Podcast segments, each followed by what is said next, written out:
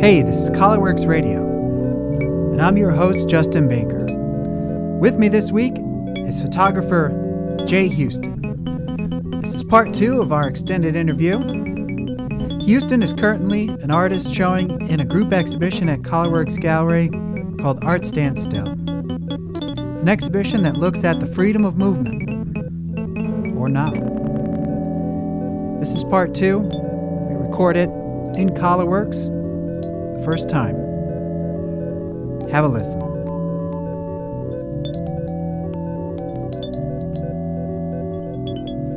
In, okay, so uh, just in reading some of the articles that I had read where you had done interviews uh, last night, uh, you talked a little bit about um, how queer culture is presented for um, like consumption, um, like mass consumption. You talked a little bit about um, the rainbow flag, um, but in your work, you're trying to show um, maybe like a more personal or closer side to it. Um, could you expand on that a little bit? Yeah, so I think um, often queer culture is kind of like, and queer people in the queer community are segued into like two main things, which would be like pride or drag. That's kind of how, that's where our representation like lies. And, um, you know, other icon- iconography and like celebrities can maybe fit into like closer to the drag side where everything's about performance, spectacle, and um, that's not really actually helpful because it's a very like one-sided depiction um, which is drag is a super and performance is a super important part of our community but if that's all that's used um, for straight consumption that that's kind of a problem um, and then on in terms of pride it's often uh, like you know it, one month is not enough uh, one weekend is not enough um, for us to be able to feel like we can be in public space um, mm-hmm. So I'm interested in like a representation that's more nuanced um, and maybe more complex. Um, and also that that ties back into place. That's like about these utopias that I'm interested in like creating or looking at um, because that's really queer people are always depicted in defiance to something else, whether that be like um, you know straight um, it, it, could be anything. It could be like police and Stonewall and um, you know that, or it could be like not being able to serve in the military or be transition and anything like that. It could be any of our tangible struggles. We're always depicted in like defiance to that or like against that, as opposed to just being able to like have a space to exist and thrive. It's always like you're fighting. Um, right. Oh, so oh, interesting. Uh, so like just being part of it, not yeah, like, and just yeah, and not even yeah. being part of the system that uh, the patriarchy has created, but more being a part of our own systems that we right. create and communities okay. we create. Interesting. Uh, do you? I want to go back uh, or think about just for a second um, how the the camera got involved, or maybe your interest in photography, and then ultimately uh, photographing the people around you. Um, how did you get interested in photography? Um, yeah, I initially actually I hadn't picked up a camera until I think my sophomore year of college of undergrad. Um, I did like webcam videos and like you mm-hmm. know phone pictures and that kind of thing, which you hear a lot, I guess, from young photographers. Um, but yeah, I just I started taking photos. Um, I started taking landscapes actually, and I had a really hard time with it. Mm-hmm. Um, that was definitely not my forte, and so I thought I was just really bad at photography. Um, and then I, yeah, no, it was really difficult for me. Um, but then I had this one mentor. Um, his name is Ross Mantle, and his work is really great.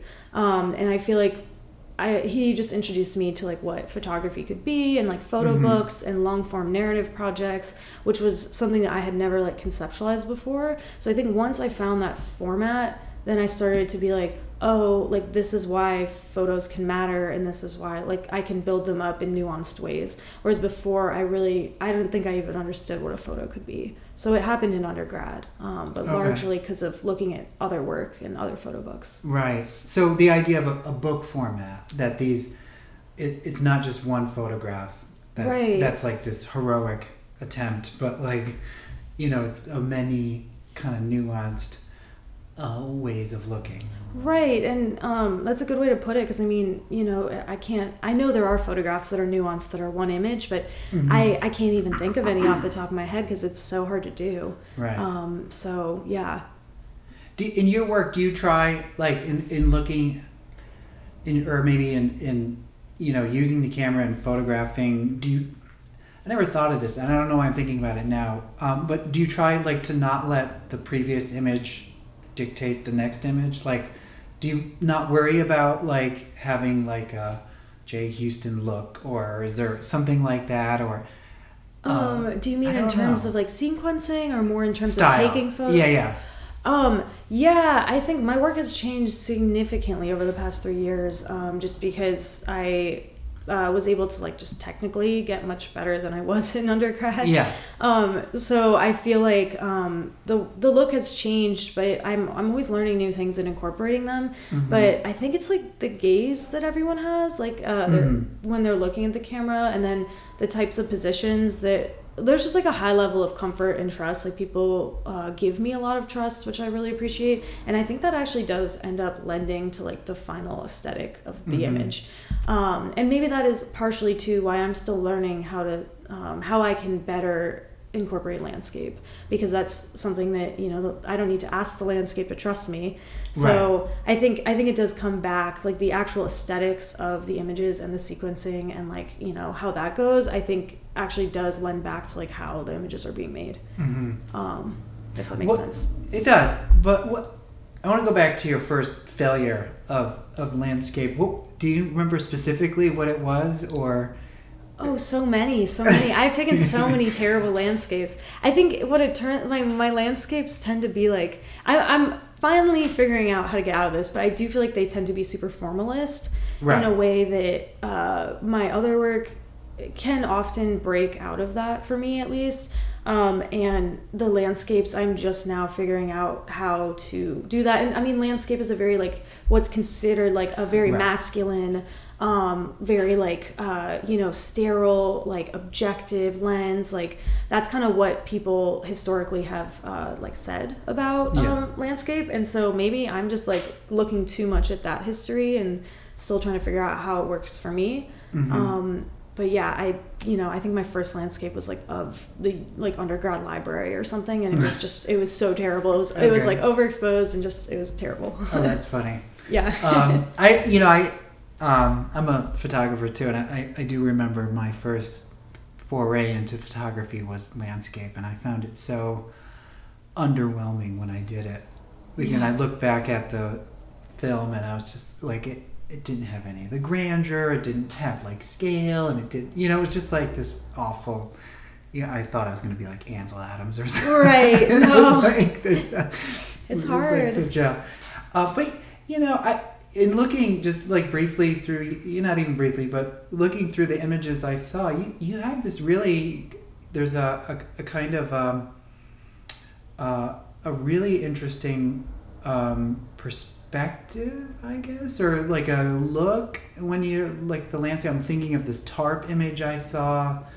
Um, it was like a blue tarp and a Oh, brick yeah. wall, and that was really interesting. I thought it was kind of like um, a little like not quite really like Stephen Shore, but maybe Tim Davis or Alec Soth. It was it seemed very interesting to me, um, and I, and I like that. And I like I, and I guess that's what when I was thinking about um, place and then the mixing of you know looking at um, you know people who maybe your friends or you know and like this whole wide thing and it kind of you know you're talking about a book format of image after image and it just seemed to like oh this is seems like an interesting you know world that you're you're starting to weave together you know and I could Yeah. look into that so Yeah, that's nice to hear. I am definitely trying to build a world. yeah no it, it seemed interesting is there what else about pittsburgh that i mean you you come from uh, you were born in michigan not that that matters you grew up in Well, I actually I did live in Michigan for ten years actually, Oh, okay. um,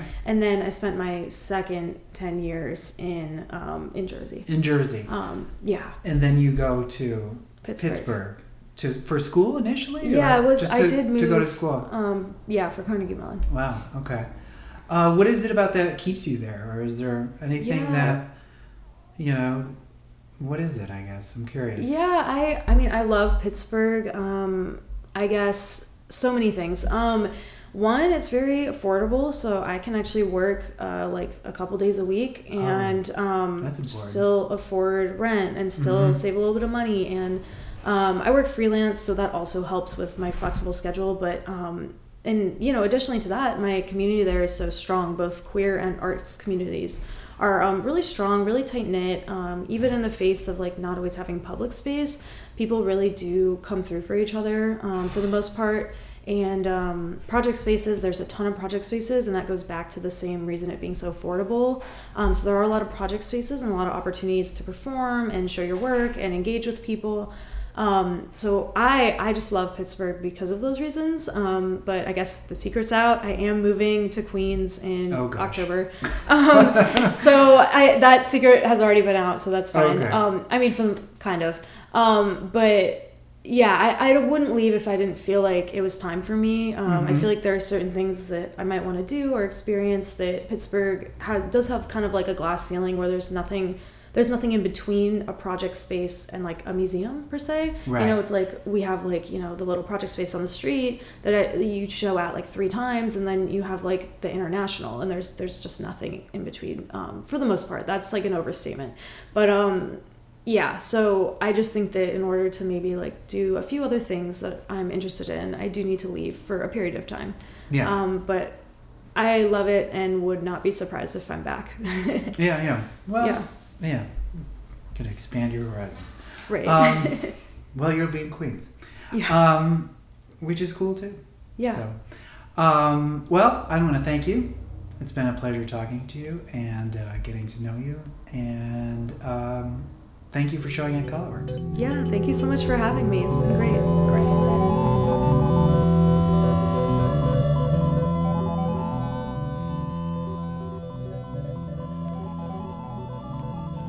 That's the end of our extended interview with artist Jay Houston. Thank you again, Jay, for taking the time to talk to me about your work and where it's going. If you haven't seen the show, as always, go check it out. It's at Colorworks Gallery in Troy, New York. 621 River Street. The entrance is in the back. As always, thanks for listening.